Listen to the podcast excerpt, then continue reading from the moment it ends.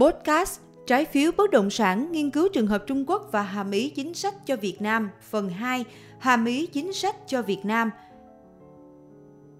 Thông tư 16 được Ngân hàng Nhà nước Việt Nam ban hành vào cuối năm 2021 quy định việc các tổ chức tín dụng, chi nhánh ngân hàng nước ngoài mua bán trái phiếu doanh nghiệp đã có những tác động không nhỏ đối với giới chủ ngân hàng và giới chủ doanh nghiệp, đặc biệt là các doanh nghiệp bất động sản. Thông tư 16 còn được ví von như ba lằn ranh đỏ ngầm so sánh với chính sách gần đây mà các cơ quan giám sát tài chính ngân hàng Trung Quốc đưa ra để kiểm soát khối nợ khổng lồ của các ông trùm trong lĩnh vực bất động sản tại quốc gia này. Trong bối cảnh đó, tác giả đã thông qua nghiên cứu các đặc điểm và thể chế của thị trường trái phiếu bất động sản Trung Quốc để đề xuất các hàm ý chính sách nhằm định hướng, giám sát và phát triển thị trường trái phiếu bất động sản Việt Nam một cách an toàn và bền vững.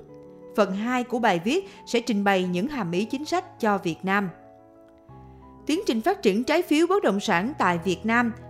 Nhìn lại tiến trình hình thành và phát triển thị trường trái phiếu doanh nghiệp, trái phiếu bất động sản tại Việt Nam kể từ sau chính sách đổi mới, chúng ta có thể nhận thấy khá nhiều điểm tương đồng với Trung Quốc. Nếu như trong thời kỳ đầu, thời kỳ giao thời của chính sách đổi mới, chúng ta đã nghe nói khá nhiều về các quan hệ truyền thống giữa các doanh nghiệp nhà nước và các ngân hàng thương mại nhà nước, nhóm Big Four, thì về sau này chúng ta lại nghe nói nhiều hơn về những quan hệ tiền tệ giữa các ngân hàng cổ phần tư nhân và các công ty sân sau thông qua những thương vụ sở hữu chéo, cho vay chéo và đặc biệt là cho vay theo kiểu quan hệ thân gia Connecting Lending khá thịnh hành tại Trung Quốc.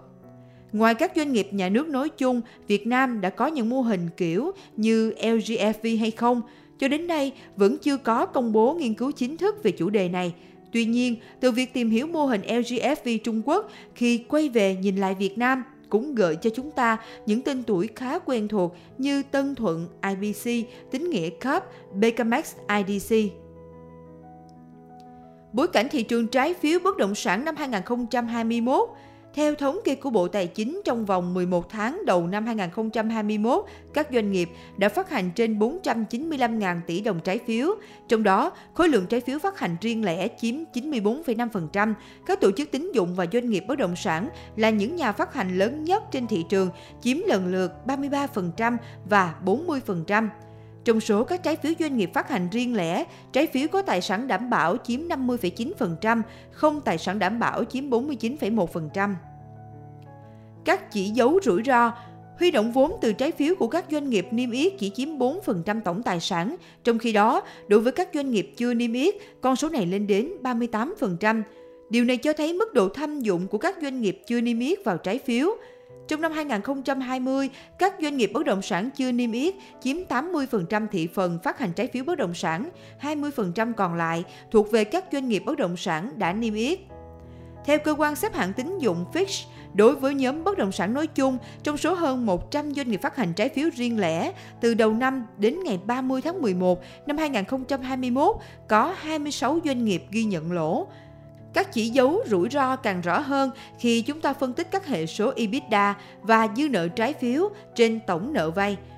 So với các doanh nghiệp có niêm yết, EBITDA của các doanh nghiệp chưa niêm yết gia tăng rất nhanh, từ mức 5,40% năm 2019 lên mức 8,10% vào năm 2020. Riêng dư nợ trái phiếu trên tổng nợ vay của các doanh nghiệp bất động sản niêm yết cũng cùng xu hướng nói trên, lên đến 46% vào 9 tháng đầu năm 2021.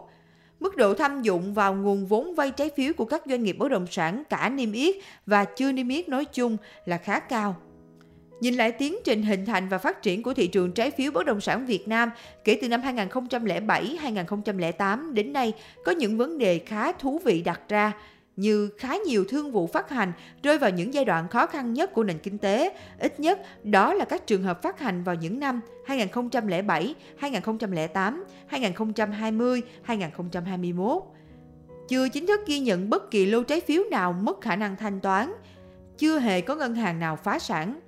Một khối lượng lớn trái phiếu, trong đó có trái phiếu bất động sản, là do các ngân hàng thương mại nắm giữ. Chưa có thông tin chi tiết trong tổng số danh mục chứng khoán kinh doanh trong bảng cân đối kế toán các ngân hàng Việt Nam cho đến ngày ban hành thông tư 16, tỷ lệ trái phiếu các ngân hàng thương mại nắm giữ là bao nhiêu, nhưng con số đó chắc chắn là không phải nhỏ.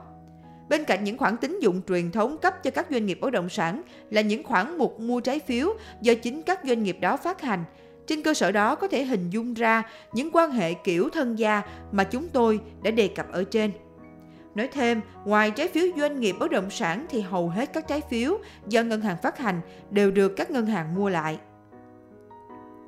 Các hàm ý chính sách cho Việt Nam. Nghiên cứu tổng quát về trái phiếu doanh nghiệp, trái phiếu bất động sản Trung Quốc, hình dung những điểm tương đồng và dị biệt giữa hai thị trường trái phiếu bất động sản Trung Quốc và Việt Nam là cơ sở cho những hàm ý chính sách phát triển thị trường trái phiếu bất động sản Việt Nam theo một định hướng an toàn và bền vững. Có thể kể ra như sau.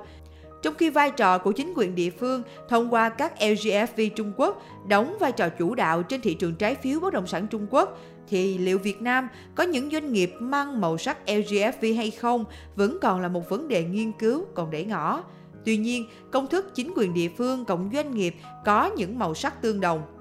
Thực tế, việc phân quyền cho các chính quyền địa phương đối với công tác quy hoạch và chỉ định giao đất cho các doanh nghiệp bất động sản không thông qua đấu thầu trong thời gian qua ít nhiều đã làm bóp méo tính cạnh tranh của thị trường bất động sản Việt Nam và từ đó là thị trường trái phiếu bất động sản. Đó là chưa kể nhiều hệ lụy khác.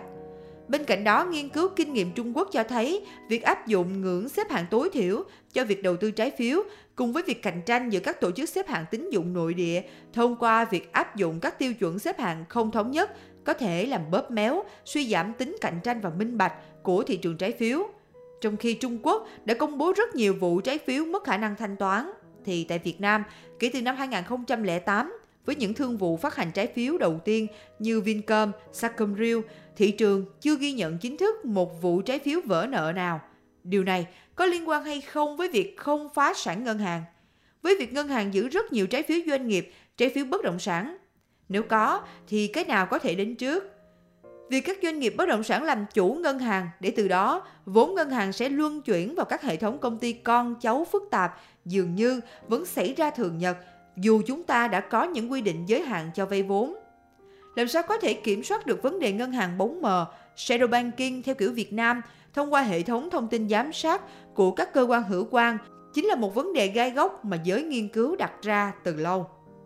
Bài viết về trái phiếu nhưng hàm ý cuối cùng lại quay về lĩnh vực ngân hàng vì chúng tôi thiết nghĩ chỉ khi nào giới chủ ngân hàng thương mại, trong đó có giới chủ doanh nghiệp, coi ngân hàng là một nghề theo đúng nghĩa của nó, tức đừng biến ngân hàng, nơi mà mình đầu tư, tham gia vốn cổ đông, thành nơi cho vay lại chính mình dưới những hình thức khác nhau, thì chúng ta mới hy vọng vào một tương lai sáng lạng, phồn thịnh và bền vững của hệ thống ngân hàng Việt Nam. Tác giả Phó Giáo sư Tiến sĩ Trương Quang Thông, Trường Kinh doanh UEH. Đây là bài viết nằm trong chuỗi bài lan tỏa nghiên cứu kiến thức ứng dụng từ UEH với thông điệp Research Contribution for All, nghiên cứu vì cộng đồng. UEH trân trọng kính mời quý độc giả đón xem bản tin kiến thức kinh tế số, số 45, thách thức pháp lý và giải pháp bảo hộ tác phẩm từ AI. Tin ảnh nhóm tác giả Phòng Marketing Truyền thông UEH, giọng đọc Ngọc Quí.